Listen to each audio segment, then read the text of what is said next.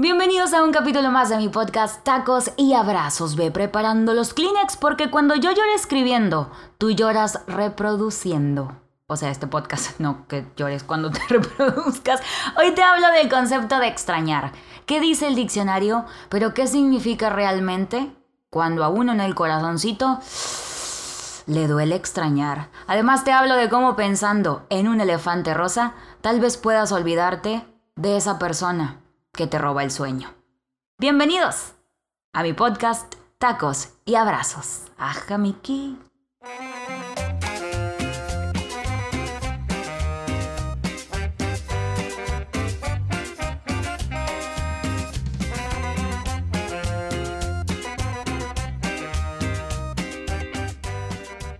No he dejado de extrañarte.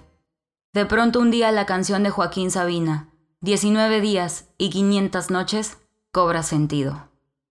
Los días pueden pasar muy bien, pero llega la noche y la pasas mal. Ni siquiera encuentras la fuerza para pasarla. Sientes un hueco en el pecho. Quisieras hablarle, escucharle, sentir el calor de un abrazo, volver a tener su olor que pareciera estarse borrando de tu memoria, y te angustia, un día, no recordarlo jamás.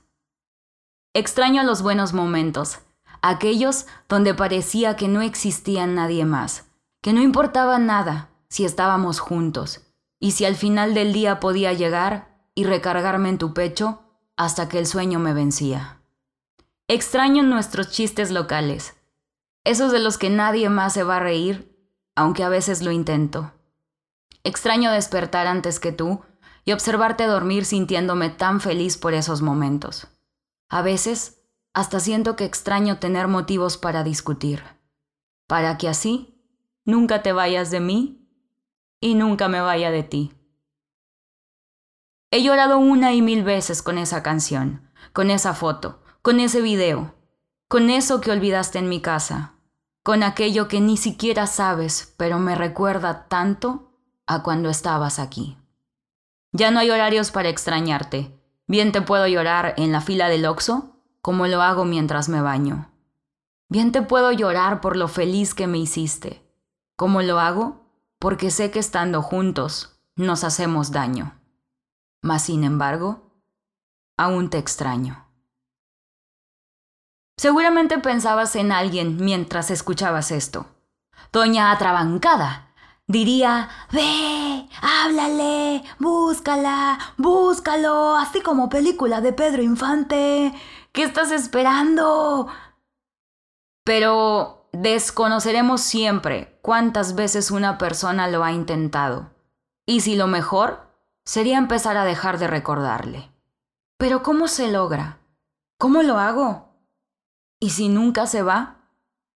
Hice mi tarea de investigación. Que llorar bastante. Hice mi tarea de investigación. O sea, googleé bastantes cosas. Y para empezar, el concepto que nos arroja la palabra extrañar en el diccionario es notar la falta de algo que se usa habitualmente y que ha sido sustituido por otra cosa. Ok, el diccionario nos dice que es esa falta de algo que se usa con frecuencia, pero si lo llevo ahora al plano de los sentimientos, entonces extrañar es eso que se siente cuando no tenemos a alguien que veíamos con frecuencia y que queremos o amamos mucho. La definición dice que esto ha sido sustituido por algo más. Si estás sufriendo en este momento es porque no has podido reemplazarlo o ese lugar Simplemente está vacío porque ya no lo ocupa esa persona. No quiere decir que tengas que reemplazar a nadie. Dense tiempo, por favor. Entonces tú dices, mmm, pon tú, que hemos logrado definirlo. Pero ¿y entonces? Recordar qué significado tiene. San Google dice que recordar significa traer a la memoria propia algo percibido, aprendido o conocido o retener algo en la mente, así como recordamos canciones o tu RFC que yo nunca me aprendo. Entonces, Alma, oh, yo no, fue Google. Estás diciendo que los recuerdos se mantienen en el cerebro O sea que recordar no está relacionado con los sentimientos y no nos dan ganas de llorar. Y extrañar es añorar, es recordar, eh, o sea, trayendo esas escenas a nuestra mente, pero con la nostalgia. Ah, ¿verdad? Extrañar duele, recordar no. Pon tú. Claro que no son calcetines y no es tan fácil quitarle las emociones a los recuerdos. No es como, ah, ok, a partir de ahora me voy a acordar en lugar de extrañar. Pero quiero decirte el día de hoy que yo sé que cuesta, que yo sé que duele mucho. He recibido muchas historias de regresé una, dos, hasta seis veces con mi ex. No se tormenten por esto, porque en algún momento creíste que era lo mejor, pero llega un momento en el que debes decidir echarte la mano y en la medida de lo posible hacer aquello que nos lleve por otro camino. Puedes encontrar otro camino, un mejor camino. El chiste es seguir caminando. Por favor, o sea, deja de sentarte en la banca donde se dieron su primer beso, deja de frecuentar los lugares que amaron juntos, de reproducir infinitamente el playlist que te dedicó, de estar escuchando Sálvame de RBD bajo la lluvia, no está lloviendo, me meto a la regadera como quiera con todo audífonos que tiene. Deja de usar su pijama, de ver sus redes sociales, así como escondidos tras los arbustos, ahí andan, que, que no se dé cuenta. Está bloqueado, está bloqueado, como quiera puedo verlo. Deja de hacer todo lo posible por no dejar de pensar en eso que extrañas. Tú solito, tú solita, te estás metiendo el pie. Hay una técnica, digo, estas cosas del corazón creo que nunca son de técnica y el tiempo y el proceso que cada quien tenga que vivir nos va ayudando a salir adelante, pero hay cosas que sí podemos usar. Así como, ay, bueno, tantito. Como las cremas para las arrugas que dices tú, estás arrugado, ya estás grande. Pues una ayudita, una ayudita. Y hoy la ayudita que tengo para ti es la técnica del elefante rosa. Es un ejercicio muy sencillo y del que estoy segura alguna vez habrás escuchado. ¿Qué ocurre cuando yo te digo que no pienses en un elefante rosa? Automáticamente viene a la mente la imagen de un elefante rosa, ¿verdad? Es por eso que si yo te digo o alguien te dice, no recuerdes a tu ex, automáticamente vas a pensar en tu ex. Entonces, debemos, ahora, cada vez que llegue a la mente el recuerdo del ex, guiar nuestros pensamientos hacia algo diferente. Basándonos ahorita como ejemplo en el ex, pero cualquier cosa que digas, quisiera ya dejar de pensar en esto, vamos a guiar nuestros pensamientos a algo diferente, ¿ok? No se trata, como mucha gente te dice, que acuérdate de lo malo, acuérdate de los motivos por los que no deberías volver con esa persona. No, porque sigues pensando en lo que inicialmente te lastima, ¿no? Entonces, se trata mejor de concentrar tus pensamientos en algo que no tenga nada que ver con eso que te duele extrañar. Vamos a regresar por un instante a la imagen del elefante que en este momento volvió a tu mente un gran y hermoso elefante rosa. Ahora, quiero que cada vez que la imagen del elefante llegue a tu mente, pienses en un buffet. Un buffet lujoso, me equivoco porque estoy salivando de pensar en el buffet, lujoso y hermoso, bien grandote, no hay nadie, no hay fila. Imagínate cómo sería tu vida ahí. El clima está en a gusto en ese restaurante. Puedo ver la playa, pero no hace calor, o sea, no estoy sudando así bastante, no, está en a gusto. Ya le eché el ojo, ve aquel corte que está ahí, mira ese ribeye. Qué hermoso buffet. Ya vi todo lo que me voy a servir en el primer plato porque me voy a aventar cuatro vueltas. ¡Ay! Mira, me tocó mesa enseguida. O sea, no tengo que dar ni tres pasos para volver a servirme. Lo que tú desees en esta imagen. Cierra tus ojos por un instante y visualízalo. Voy a aventarme el mejor buffet de mi vida. Mira es que vi otro platillo que me gustó. Como puedes ver, visualizar este buffet o cualquier cosa que no tenga nada que ver con el elefante hará que puedas reemplazar tus pensamientos hacia el elefante, hacia el ex, hacia lo que te duele, hacia ese trabajo que yo quería pero dije que no y ahora me arrepiento, hacia esa persona que no me pude despedir y se murió y ahora cómo le hago, hacia algo diferente. Intenta este ejercicio cada vez que los pensamientos, los recuerdos con nostalgia que te duelen lleguen a tu mente. Reemplázalos por algo diferente, por algo que sea positivo para ti y que refleje también parte de la realidad presente en la que estás viviendo, en lo que sí tienes, en lo que sí hay. Este fenómeno en la psicología recibe el nombre de teoría de los procesos irónicos. ¡Qué ironía! Y va a pasar siempre que intentes no pensar en algo que te preocupa o que te hace daño. El pensamiento va a seguir ahí inevitablemente. ¿Por qué? pasa algo. Es que el cerebro es bien inteligente, pero nos la voltea, nos la voltea. Como él es muy hábil eh, optimizando recursos, él dice, voy a eliminar una palabra de este mensaje y la que voy a quitar es no. Cuando yo digo, no quiero pensar en esto, el cerebro dice, vámonos, quita el no. Y estamos automáticamente pensando en esto, haciendo justo lo que queremos evitar pensando todo el tiempo en el pinche elefante rosa.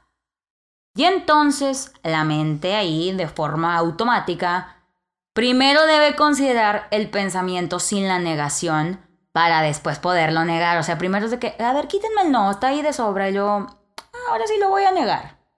Entonces, todas estas frases que la gente, bien buena onda, le dice a los demás cuando los ve mal, no sirven de nada. No estés triste, no pienses en eso, no te preocupes. No, hombre, esto nada más hace que nuestro cerebro se dirija hacia el efecto contrario. Entonces, cuando desconocemos esta teoría del elefante rosa, pues vamos a fracasar en el intento, ¿no? Porque estamos diciendo, no quiero, no quiero, no quiero pensar en esto. Y estás enfocado en eso. Entonces, ¿qué hay que hacer? Cambiarle, cambiarle el enfoque. Acuérdate de la frase, aquello en lo que te enfocas es lo que obtienes. En lugar de estar pensando en lo que no quiero pensar, voy a pensar en otras cosas. Y, como yo te decía hace un ratito, podemos hacer un montón de actividades, de ejercicios, lo que tú quieras que a ti te ayude a dejar de pensar en eso que te duele. Es lo que se llama distractores cognitivos o técnicas de distracción del pensamiento. Entonces, lo único que podemos hacer, porque es inevitable, nada mágicamente va a dejar de doler de un día a otro, ni vamos a olvidar personas de la noche a la mañana, pero puedo desviar mi atención a tareas que me consuman buena parte de, mi cerebro, de mi atención, de mi tiempo y que impidan que yo me esté enfocando en lo que pues, estoy tratando de evitar. Como por ejemplo, Alma, danos, pues danos, ya hiciste la tarea, danos.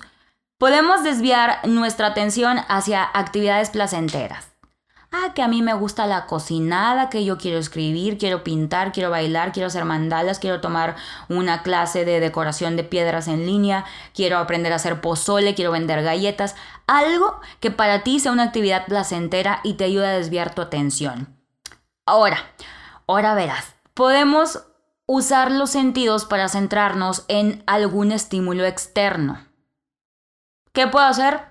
estos ejercicios que también ayudan mucho para la ansiedad. Eh, voy a buscar a mi alrededor cinco cosas rosas. Eh, voy a buscar a mi alrededor eh, cinco cosas que empiecen con F.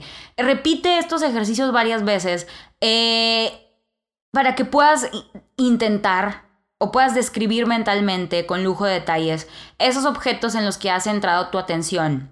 Ok, si quieres hacerlo más complicado, ¿no? Que puede buscar cinco cosas que empiecen con la H. Un huevo. Porque aquí estoy viendo un huevo, yo, ¿qué tiene? Ah, es blanco, sabe bien rico, con chorizo, cosas así. Usa tus sentidos para centrarte en estímulos externos. Otro recurso es que realices tareas sistemáticas. Prácticamente como cuando, ah, voy a contar borregos cuando no me puedo dormir.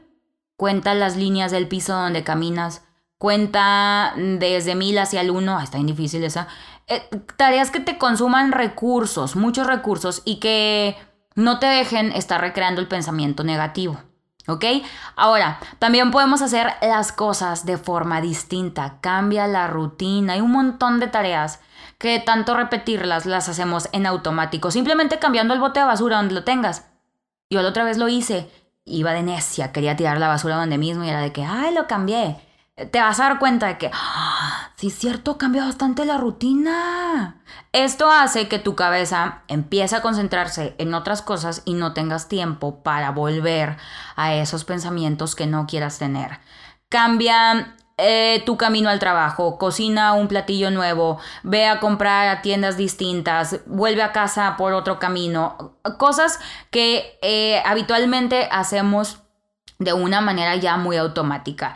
Y por último, puedes concentrarte en algo simple. Puedes recordar la letra de una canción, apréndete. Que esta semana nos vamos a aprender Lose Yourself de Eminem, apréndetela. Que me quiero aprender este poema. Eh, que quiero calcular mentalmente cuánto me va a salir. Ese, me encanta ese ejercicio. Me recuerda a mi ex. ay, ¿cuánto va a salir de súper? con todo esto que traigo en el carrito, no sé. concéntrate en cosas que parezcan muy simples, pero que te van a ayudar a estar en otro lado, a reflejar tu atención hacia otro lado. Te aseguro que poniendo en práctica estos distractores, y tú me vas a contar después de que sí es cierto, poco a poco lograrás ir desprendiéndote de eso que hoy te lastima. Porque sé que duele, porque no vengo a decirte, ay, ya no, ya no pienses en eso, esa no es la mejor respuesta que uno quiere o necesita escuchar cuando le está pasando así. Solo, de verdad, créeme esto y confía en mí. Un día los recuerdos dejarán de doler. Aunque recordemos a esa persona y de pronto la extrañes, ese vacío ya no te impedirá seguir adelante. Sigamos caminando. Por algo pasan las cosas, o por algo no pasan. Yo soy Alma Blanco, gracias por escuchar un podcast más de tacos y abrazos. Nos escuchamos en bastantes plataformas ya, que el Spotify, que el iHeartRadio, que el Apple Podcast. ¿Dónde me escuchas tú? Ya sabes que en redes sociales puedes encontrarme así, como Alma Blanco, el alma de los tacos. Y, por cierto, hoy les pedí que me contaran cuál ha sido la mayor cagazón de la vida. Porque un amigo me decía, siento que nada más yo la cago y necesito escuchar otras historias, así que en el siguiente podcast hablaremos de tú en qué la cagaste. Ay, si yo les contara. Nos escuchamos a la próxima. I love you more than